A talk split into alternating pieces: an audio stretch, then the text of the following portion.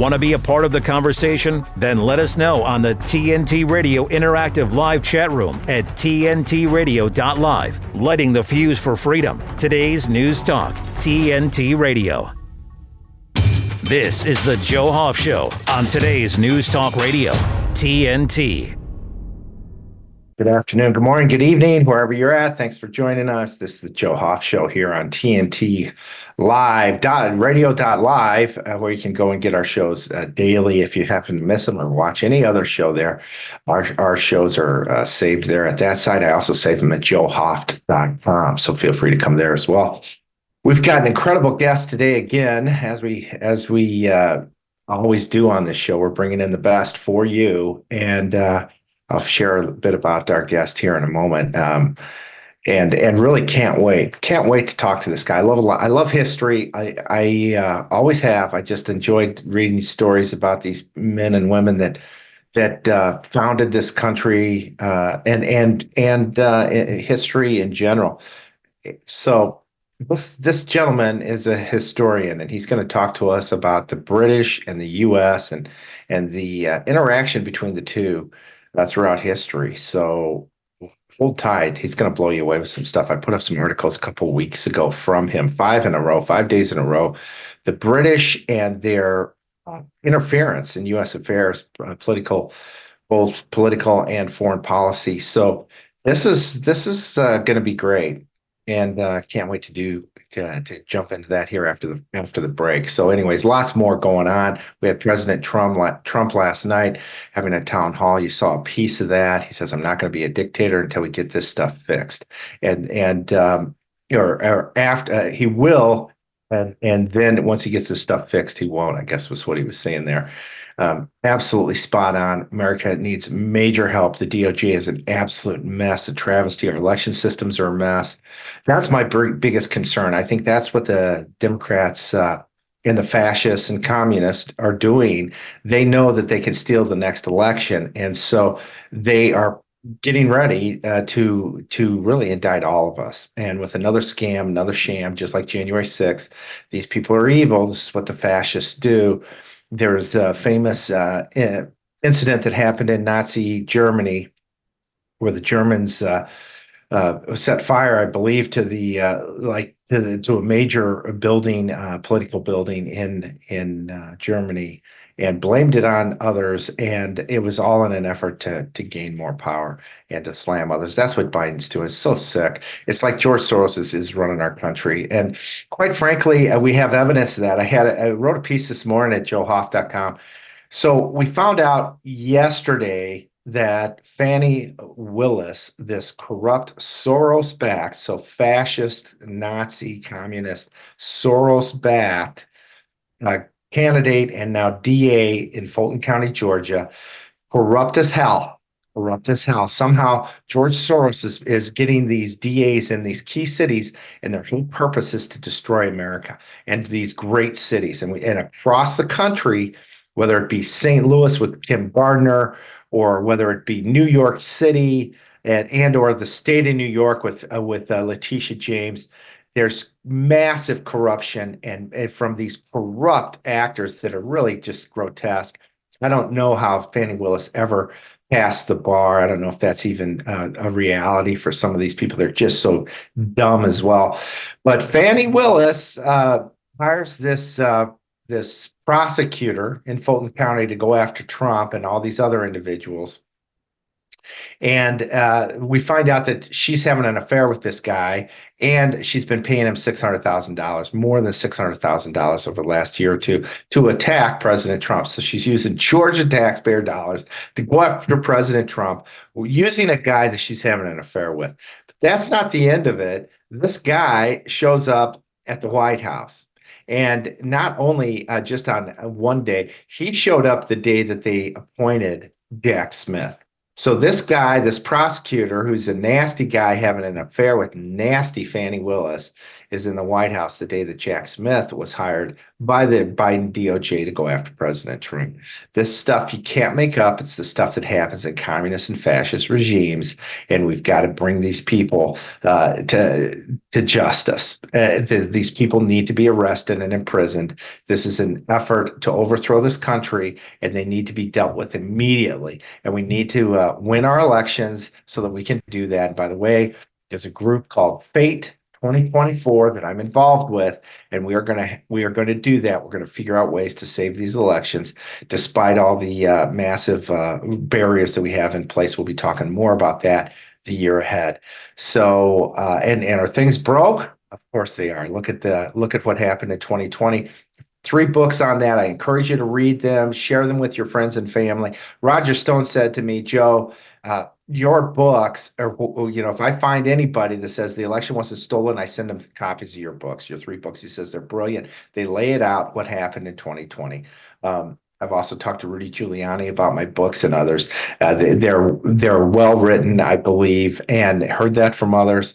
And they lay it out. Here's what happened in 2020, which we can never allow to happen again in our country, in our history. These are monsters that are trying to take over. The only way they can win is by stealing and cheating. And we need to put these thieves and really murderers in jail, because we saw 4 Americans die on January 6th after the election. In protest in the election, they were set up and they were murdered. There's one lady, Victoria White. You should go out and watch, and I put it up at joehoft.com. Victoria White's interview with Lara Logan.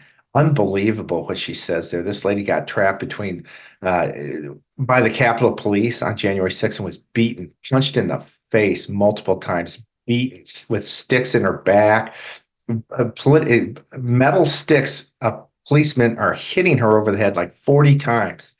It's the most grotesque thing you ever seen. And this lady then was charged. She's now suing both the federal government and 3 entities. One of the cops who beat her, who she was able to identify, just this monster of a Capitol policeman. Even Black Lives Matter knew who this guy was per the video. He was such an animal. One of those crazy policemen that just love, you know, using their power to just beat and hurt people. And just a big gut, just, you know, big white fat guy with a gut, just gross, who they even had video of him saying, man, we should be, you know, I don't know if he said we should be killing these people or shooting these people on January 6th. He's walking around. He's a madman. And he then went and beat the hell out of this woman, Victoria White. Incredible, incredible interview. I encourage you to go and watch it. It's really important that you do, I think. So you can see it on Twitter, but also I put it up at joehoft.com. So people were beaten, people were killed. 4 Americans were killed that day. Ashli Babbitt's one, and nobody's been brought to account. Nobody's been held accountable. Nobody. And Ashli Babbitt was fired upon. You talk to policemen. Tucker Carlson had Congressman Higgins on, who's a former sheriff. He said that was abuse, what happened when this individual by the name of Byrd in the Capitol Police shot Ashli Babbitt. He says that went against all protocol. He says you only do that when your life's in jeopardy. Ashli Babbitt was a tiny girl trying to climb through a window. There's nothing that she did that would elicit this big Capitol policeman to fear for his life. And he, without warning, he shoots her dead. And that was the thing. He said you're supposed to announce, you're supposed to do certain things, and there has to be a certain reason for doing it, and none of that applied. And this Byrd is still walking around. He might have even gotten a promotion.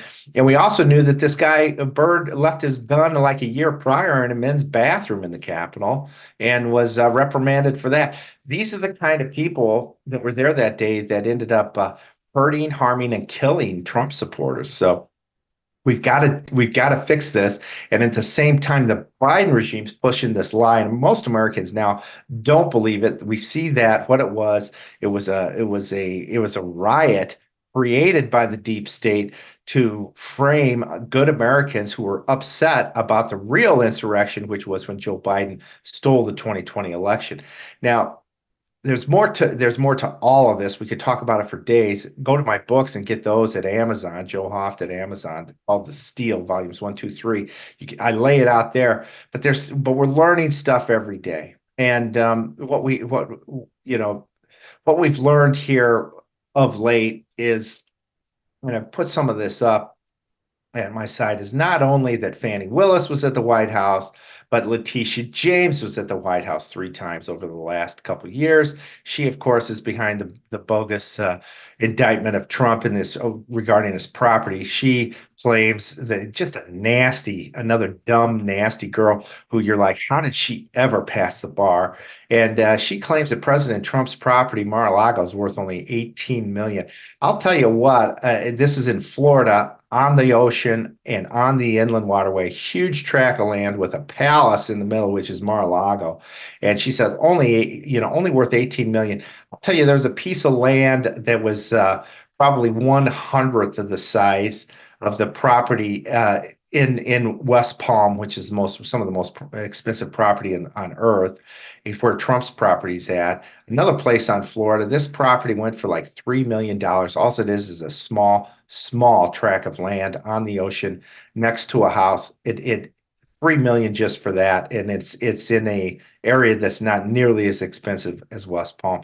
This Letitia James is an animal. She's disgusting. Same with Fani Willis from Georgia, behind these corrupt cases. They're both backed by George Soros, who we know is a fascist who helped the Nazis in World War II, turning in Jews and then stealing their goods. It's unbelievable what's happening, and whoever let that goon into this country should be held accountable. There's no way that George Soros should ever have been let into our country after what he did in World War II, and he's doing it now to America today, and there's other billionaires that are joining him. It's the elites versus the Americans. I heard yesterday on a Bannon interview, and actually he was kind of raging like I am now on his show. He says, do you know that only like that 90% of all the money like in the U.S. is owned by just elites? Only 10% is really funneling down to the people.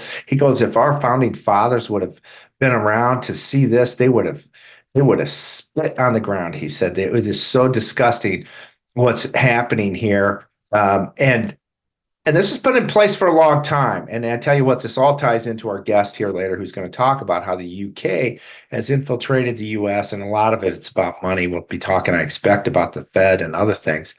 But just disgusting what these people have done to America. It's just sad and disgusting. A couple other pieces that maybe you've heard, maybe you haven't. Hunter Biden showed up yesterday in Congress as they were having the Congress did vote then to hold Hunter in contempt of court. He shows up. He's been asked to come in to interview. He shows up. A couple of these congressmen let him have it. One, this lady by the name of Mace, called him a criminal who should be in jail right now. And when MTG got up to speak, he got up and left. And a lot of people called him a big baby, including President Trump. He says he needs to be a big boy, and looked like a big baby leaving. Some of these reporters started asking him, are you on crack cocaine now? Are you doing cocaine right now? One tweet said, how much crack does it take to think that was a good idea, to go into Congress like Hunter did yesterday?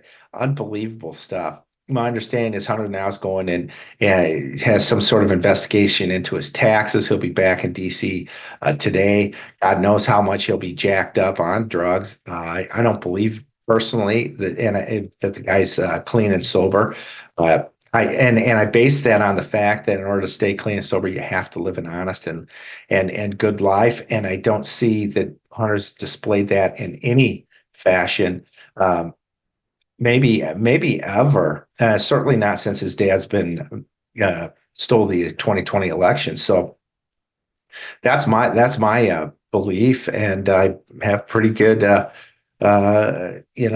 skill set in that area, having known people that have recovered and seen their lives turn around, all for the better. It's you don't see that with Hunter. You see him angry, hanging around with other people that do drugs. And we even had evidence that his wife went to a local marijuana shop recently, within the last 3 years anyways, to grab marijuana. So he's hanging out with his wife now. He's smoking weed, grabbing weed at a facility. He's got this guy, his attorney, who showed up with him yesterday, who's a known druggie and has done drugs at least in the past. So it doesn't show that Hunter's really moving in the right direction. So, lots going on there, but it's some good news. We found out in Wisconsin overnight that federal judge there ruled that these Scooby mobiles are no longer legal. They are not legal. They, as a matter of fact, they are illegal. This is what the corrupt Speaker of the House used last year in 2022, 2 years ago now, I guess, in 2022 to win his election. He had this van go around and somehow made 500 or so votes to beat the guy that was challenging him. And so these vans are no longer legal. They look like a Scooby mobile, and they would go around park and somehow gather ballots. And we don't know any about the chain of custody or how the ballots were delivered, et cetera. So that's good news. Things are moving forward. We still got a long ways to go. And like I said, we'll be sharing a lot more about Fate 2024 in the near future.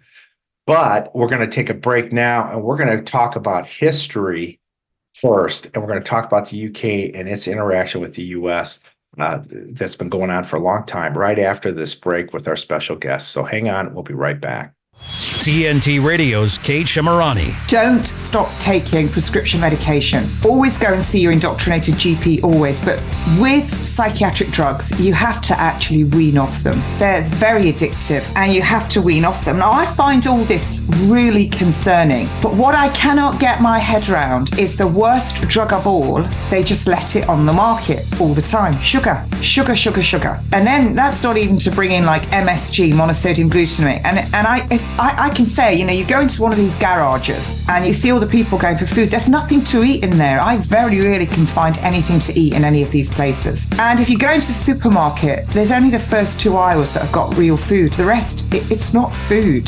And I see what people buy. I've covertly actually filmed people's trolleys, not them, don't get all excited, but I have filmed trolleys to have a look what people are buying. And it's shocking, because what you eat determines what your brain's going to be like, and your teenagers' brains do not stop developing till they're about 25 years of age. Kate Shimarani on TNT Radio. Affordable housing, we can build that. Sustainable housing, we can build that. At MIT Modular, we understand the importance of housing for all and the importance of design, cost, and functionality. Our goal is to meet the needs of our growing population by converting shipping containers to livable units. If you're like-minded and in a position to invest in something meaningful and life-changing, we want to hear from you. We are a team of professional architects, engineers, and financial and tax experts dedicated to offering unique solutions that provide a brighter future. Our Opportunity Zone Fund offers investors both real estate and operating business diversification, 5-year tax deferral on capital gains, annual tax benefits, and ultimately tax-free appreciation potential. There are opportunity zones all over America. If you're interested in learning more about our services, need affordable housing, or want to participate in creating a new vision for tomorrow, give us a call in the U.S. on 385-985-5702. Or read more at mitmodular.com. MIT Modular. We can build that. If you're talking about it, we're talking about it. Today's News Talk Radio, TNT. Hey, we are back on the Joe Hoft Show. And I mentioned before the break how I was introduced to some thoughts over the last few weeks that just really just blew me away, some history about the United States that I wasn't aware of, and it involves Britain. And I, growing up as a youth, I was I don't know if the word's brainwashed, but I was told Britain was our great ally that we worked with in World War II and World War I, and that we were these great friends. And then actually had a guest on probably a couple months ago who mentioned something about the Civil War and how the Russians actually helped us really stand up to the British who were helping the Confederacy. So I'd just been awakened to that thought. And then a friend of mine sent me these articles written by Bob Ingraham. And Bob had wrote these recently about the UK. And it was a wealth of information that I just didn't know before. So without further ado, let me introduce to you Bob or Robert Ingraham. Robert, welcome to the Joe Hoft Show. Well, thank you. I'm glad to be here. Yeah, I'm really glad you are too. Those articles I thought they were spectacular. It's something I never read in my school books growing up, and I liked history. I liked reading these stories, and this was all new to me. So it really grabbed me. Why don't we start off though, Bob? Tell us a little bit about yourself and how a bit about your background and how you got here today. Well, I've been a political organizer of one sort or another most of my adult life. I'm from New York originally. I live in California now, which is getting harder and harder to live in, I think, as people imagine. I ran for Congress twice quite a while ago. I ran once against Nancy Pelosi in San Francisco. As my life has developed, I've sort of become a historian. I was, for a number of years, the co-editor of a magazine called Executive Intelligence Review, which I am no longer associated with, but I was co-editor of that for a while. I've written, I don't know, 7 or 8 books, primarily on American history, biographies of George Washington, Abraham Lincoln. My latest book is entitled Unconditional Surrender, Winning the War on Drugs in the 21st Century, which deals with the current fentanyl and other drug crisis. The pieces that you're referring to that I've recently written are collectively, and it's going to be published as some sort of pamphlet, I think, although I don't think it's going to be for sale anywhere, but it'll be downloadable probably on the LaRouche PAC website. These recent pieces are entitled Police Dossier, It is the British Who Murder Our Presidents. And this 5-part series was motivated. The motivation to write it was because of the immediate threat that exists against the life of Donald Trump in terms of clearly an escalating targeting of Trump for not just, the legal cases, not just all of the other, the efforts to throw him off the ballot, but the immediate danger to his life, which currently exists. So that motivated this recent series. So wow. That's sort of what I can tell. Yeah, fantastic. It's and it's scary and frightening. Your friend and my friend Gerald reached out to me with these articles, and I'd written back in 2017, I think I was one of the first people to say this, as I was looking at this Russia collusion thing, I'm starting to say, hey, there's more Brits involved in this than Russians at all. As a matter of fact, they're trying to find Russians. There aren't any. And so anyways, I wrote a piece mentioning individuals like Halper in the UK. We had the Steele dossier. Steele was MI6.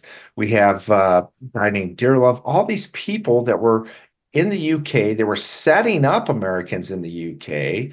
We had my friend Tony Schaefer had announced on Fox one morning that it looks like the UK was spying on Trump Tower, and then the US would use that information against Trump to try to somehow state that what they were doing was legitimate. But the UK came out. Tony lost his position at Fox News as a contributor after that the next day, by the way.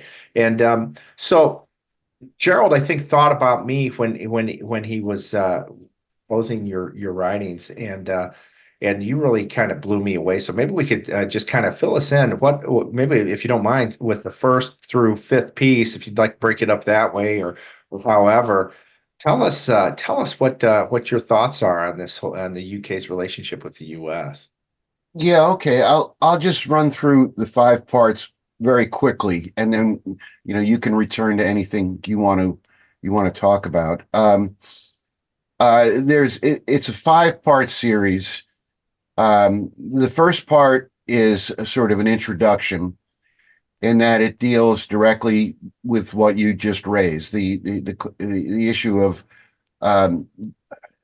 the historical relationship between the United States and the British Empire, which is a relationship. I mean, you're all right. The very few people have been brainwashed into thinking, these are the special relationship between the United States and Britain. These are our British cousins. Everybody loves the monarchy. We have common ties of language and culture. And most Americans are simply not aware of the fact that for most of the history of the United States, it was understood overwhelmingly by Americans that the British Empire was America's primary adversary in the world, and in fact was our direct enemy on many occasions. And this existed, from the time of the American Revolution all the way up into the 20th century. So the introduction deals with this, the fact that the British are not our friends. And it also deals with the question of the British Empire as opposed to just the nation of Great Britain. The second part of the series deals with the immediate targeting of Trump. And it involves some of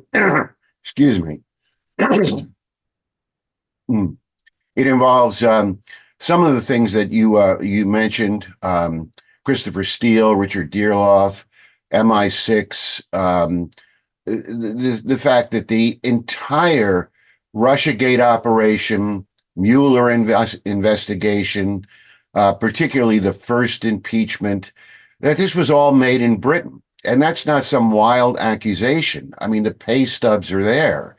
It's Brennan and the CIA who targeted Trump. We're getting all of their information, really their marching orders, if you want to put it that way, was all coming from Britain.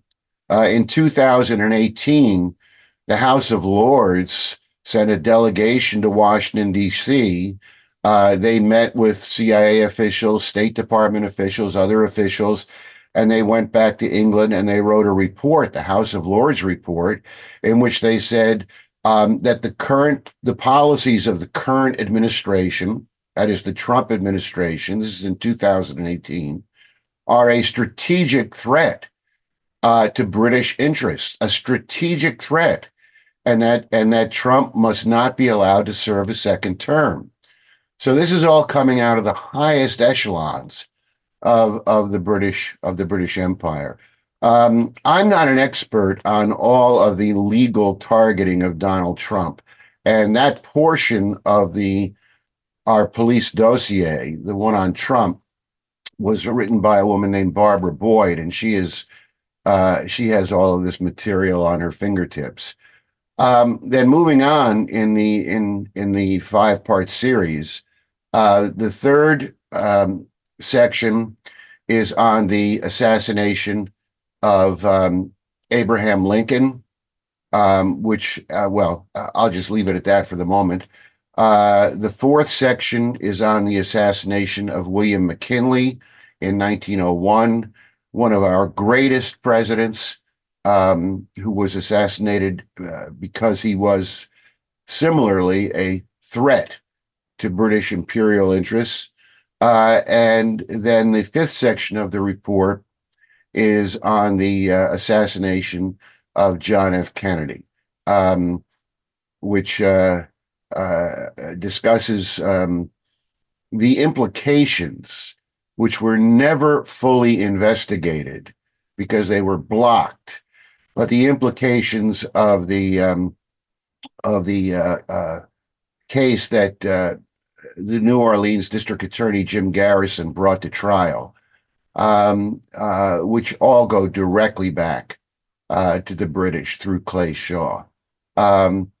So that's the report, and as I said, the intention of it is to, because people look at the situation right now and they see the Democratic Party going after Trump, they see the Biden administration, likening Trump to Adolf Hitler, like Biden's, recent speech at Valley Forge.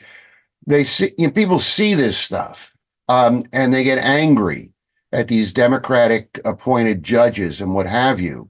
But if you leave it at that level, you don't understand why the danger to Trump is so high.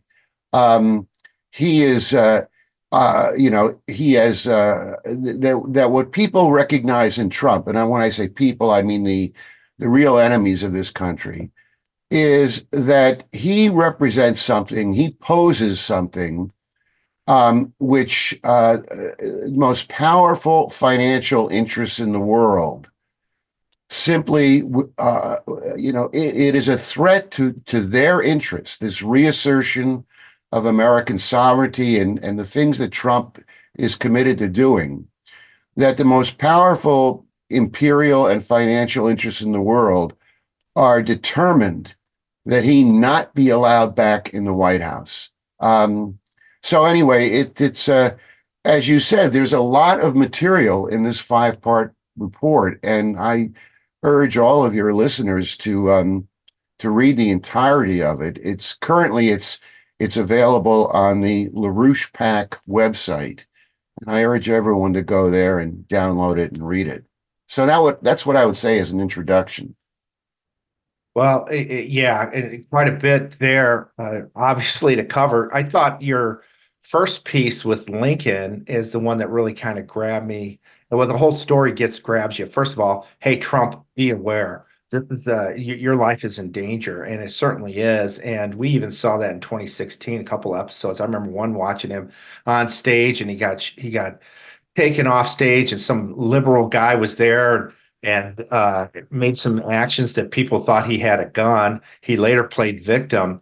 The whole thing was something else. I remember seeing a text message from Peter Strzok that we looked at. We said, is he talking about assassination here? And the thing that Trump did that really protected him was the fact that he had his own personal, a security team that he kept with him the entire time, at least during the campaign. He might have kept him in the White House, too. I'm not sure. But so they offered him the Secret Service, but he also kept his personal bodyguards as well. So that maybe saved his life. But moving on to Lincoln and your article there, I didn't realize how much the British influenced that war, the Civil War, and in their efforts to support the Confederacy. And I found a lot of that very interesting. Yeah, well, if there are any of your listeners who sort of have a sympathy for the South and the Civil War, I hope not. But if there are, you should. Hopefully, I can disabuse you of that. Look, if you look at the situation in Ukraine today, this is not a war between Ukraine and Russia that's going on. What is going on is a proxy war in which the British, the Americans, the NATO command are targeting Russia. They are attacking Russia through the Ukraine. The attempt is to bleed Russia dry, disrupt it economically. I mean, obviously, it's not working out for them, as people have pointed out. But if you look at the situation in the Ukraine today, we're supplying all of the weapons, all of the ammunition, massive financial aid. Everybody knows this. Ukraine is simply a tool a proxy, which is being used to attack Russia, to target Russia for destruction. And that's exactly what went on in the Civil War.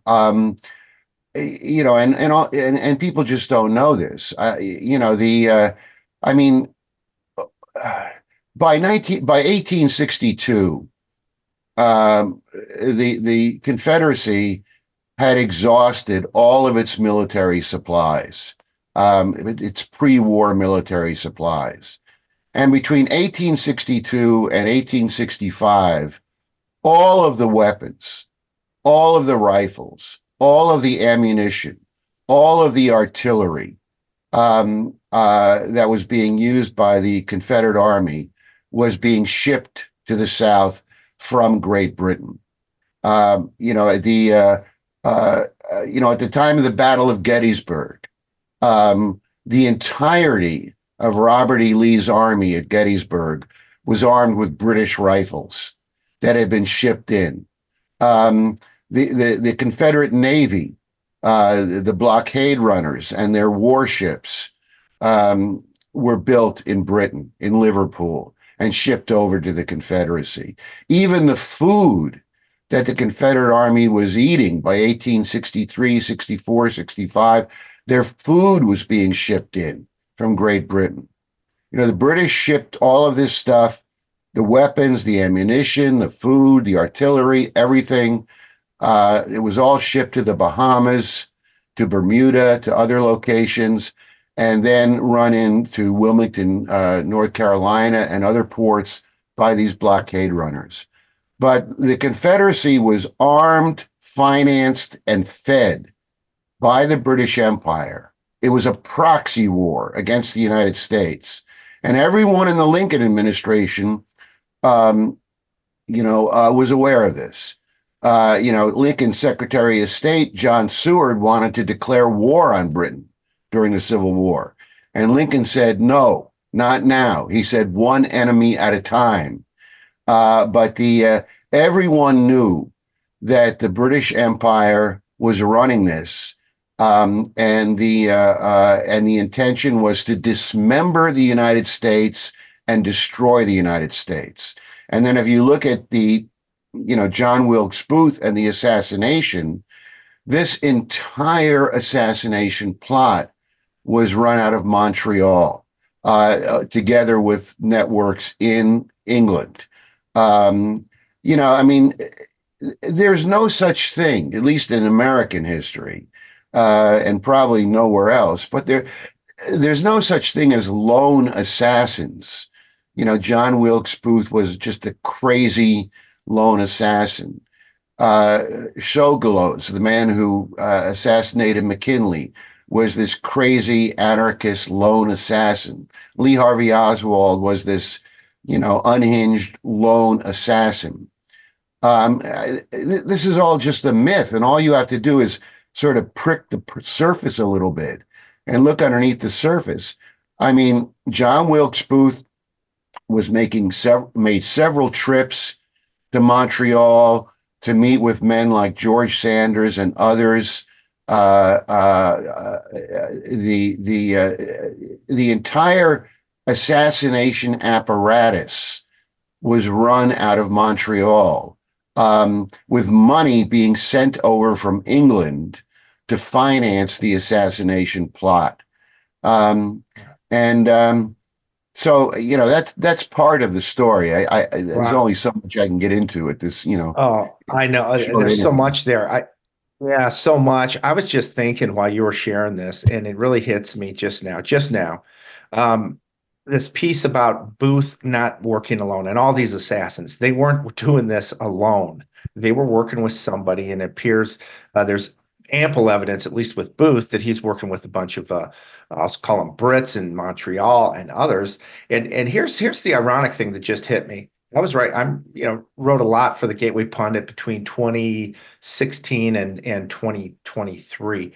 And I wrote a piece in 2019 or so where I wrote about how we have a coup d'etat going on. It was Mueller and his gang trying to remove President Trump from office using this Russia collusion sham. And I said, These people are walking free. We know that they're doing this. This is a coup attempt, and our laws are such that people that commit a coup d'etat are hung. And I showed a picture from 1860, I believe it was 65, maybe 66, where these individuals were hung after they were found guilty alongside Booth for the murder of Abraham Lincoln. So Lincoln was murdered. Booth got killed, which happens a lot with these assassins. They end up dying. Somebody kills him, so you don't get all the truth. But then also there were people with him. And this attempt, there was like 4 people that were eventually hung. There was numerous others that were arrested. 4 were hung. 1 was a woman. And I share this picture and I say, this is how we dealt with coup d'etats back in 1865. And today nothing's happening. And one entity called Media Matters attacked me for that and said it was bad. I was preaching violence and some garbage. But now what hits me as I look back at these major attacks from Media Matters, when they attacked me, another one was when I said, "Hey, COVID isn't going to kill us all. It's closer to the flu and mortality, and the WHO's lying." Media Matters hammered me for that. But here's what I'm thinking, that Bob, that you just mentioned. I mentioned this about the people that basically these people were hung back in 1865. It goes against the narrative that the British want with the U.S. They don't want us to know that there was more than one person with Booth.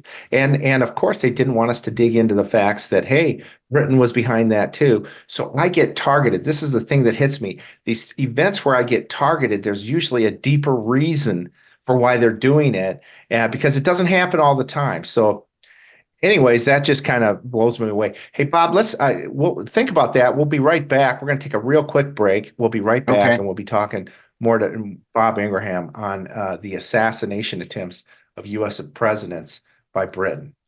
We'll be right back. Hi, I'm Susan Lucci. I never thought about heart disease until I had my own heart event. At first, like so many other women out there, I ignored my symptoms. A slight pressure on my chest, shortness of breath. I thought, I don't have time to be sick. I had a 90% blockage in my main artery and a 75% blockage in the adjacent artery. I received 2 stents in my arteries. Stents developed through research funded by the American Heart Association. Those stents saved my life. I'm so grateful to the American Heart Association. Their research helped save my life. I can enjoy life with my children, my grandchildren, and my friends. Please, listen to your heart.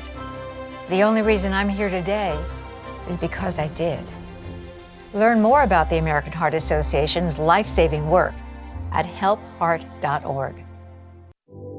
When a crisis hits, close to home and across the globe, nonprofits are on the front lines, ready to serve. Keep coming. The demand for charitable services has skyrocketed, and nonprofits are rising to meet the needs. Healing, nurturing, rescuing, honoring, protecting, caring, inspiring. The work of philanthropic organizations of all sizes, across all missions, has never been more important. And it's donors and volunteers like you who make all this possible. Thank you. Together, we change the world. The Nonprofit Alliance. You're listening to Joe Hoft on today's News Talk Radio, TNT. Hey, we are back. This is Joe Hoft here on the Joe Hoft Show with Robert Ingraham. Robert, I'm just so fascinated by the subject that you're mentioning. The subject being, hey, Britain isn't all that they paint themselves to be. They're involved in this Ukraine operation. They're involved in and going back through history, they've been involved in U.S. policies, and even now, per your articles recently, involved in the Lincoln assassination, the McKinley assassination, and then the JFK assassination. There's evidence for that as well. But the big thing is you're warning President Trump, be very, very careful. These people are not happy with your policies. What would where would you like to jump back in? I was talking a bit about the Confederacy and how the British helped them, and how Media Matters is targeting us for bringing up that kind of information some time ago. What are your thoughts on that? Well, I mean, at the after the assassination, there were, as you said, there were a number of people arrested. Four of them were convicted of being directly involved in the assassination, and they were executed. They were hung. But what has to be understood is that the people who were found guilty and hung were sort of John Wilkes Booth's, lower level, partners in the attacks. What almost no one is aware of is that in 1865, after the assassination, Andrew Johnson, who succeeded Lincoln as president, the vice president who became president, Andrew Johnson issued an arrest warrant for people involved in the Lincoln assassination. This was he issued an arrest warrant, and there was a bounty, there was a reward put for the capture of these individuals, almost every, and this was a list of, I don't know, 8-10 people or so, and almost everyone that that's named in these arrest warrants was based in Canada. And none of them were brought to trial. None of them were ever brought to trial. Most of them fled to London in 1865, 1866, 1867. People like George Sanders and others, they fled to England. But these were the higher ups. These were the people who actually originated the plot, organized the plot, financed the plot. These are the people John Wilkes Booth was meeting with in Canada. These are not wild allegations that I'm making here. These are the people named by Andrew Johnson in arrest warrants that he issued, and with bounties of $20,000, $50,000, if any of these individuals were captured for planning the assassination of Lincoln. This is actually what occurred. This is what went on, and people today are just not aware of it. They're just not aware of these things. I mean, it's like Bobby, in the Kennedy. Yeah, go ahead. Well, I was just going to intervene here. You mentioned then in your second, with the fourth piece, I guess it was on McKinley, where there was this one individual who was involved with the Lincoln assassination, who happened to be related to Teddy Roosevelt. And McKinley gets killed. Who steps in as VP? Teddy Roosevelt takes over. And there's this relationship there with Teddy. And then what he did after McKinley died, that too was sinister and connected to the British. Right. There's an important point that people really need to see, because this is not a discussion of conspiracy theories about assassinations. What is critical to understand is that in every case, the American presidents who've been killed represented a strategic threat because of what they were doing, because of their commitment, their outlook, that the presidents who were killed represented a strategic threat to the interests of the British Empire.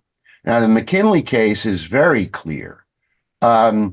McKinley, the day before he was assassinated, had spoken at the Pan American Exposition in Buffalo, New York. This was an international exposition, particularly with leaders from Latin America.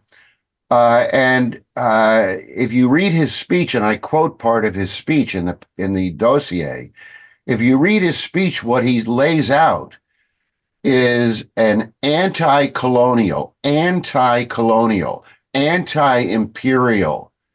vision of America's role in the world.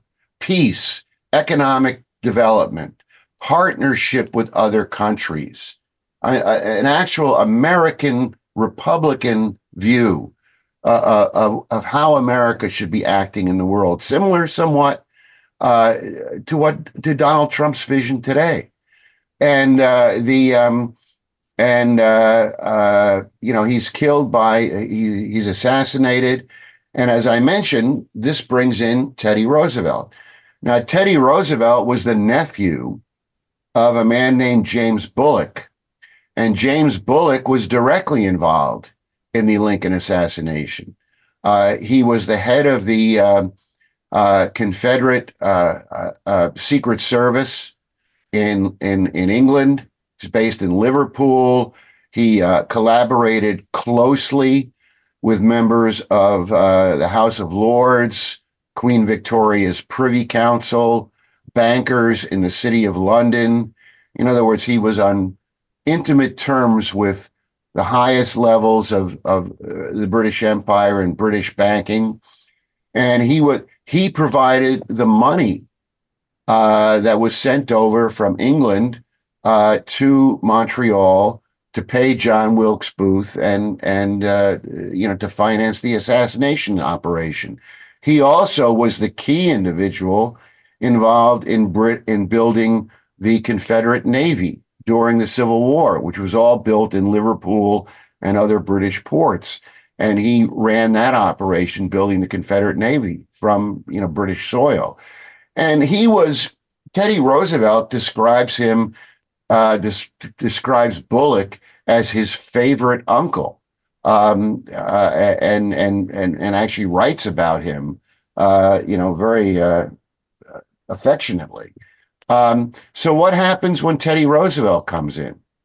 Well, you know, from the time of Abraham Lincoln right through McKinley, America's closest friends in the world, our closest partners, the nations that we had the best relationships with, had been Russia, Germany, and Japan.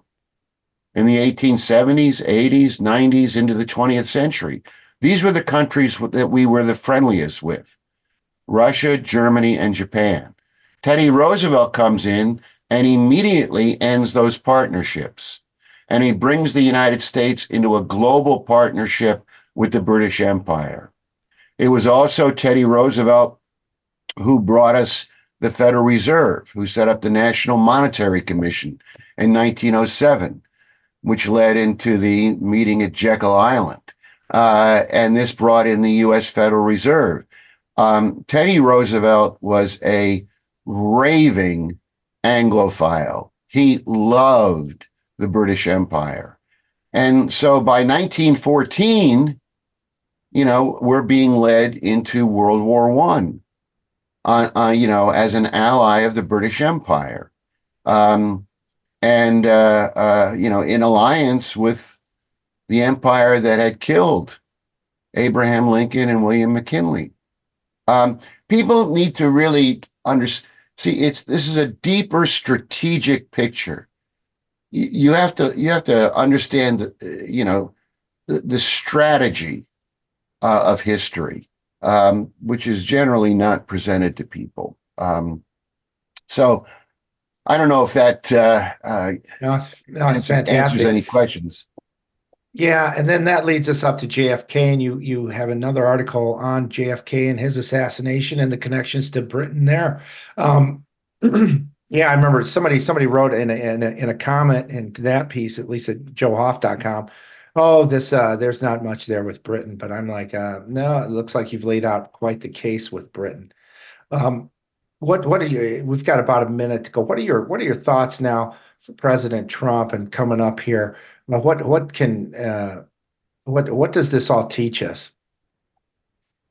Well, I'm sure President Trump. I would be certain of this, that President Trump and the people he is closest with are well aware of the threat that now exists to his life. Because it's escalating.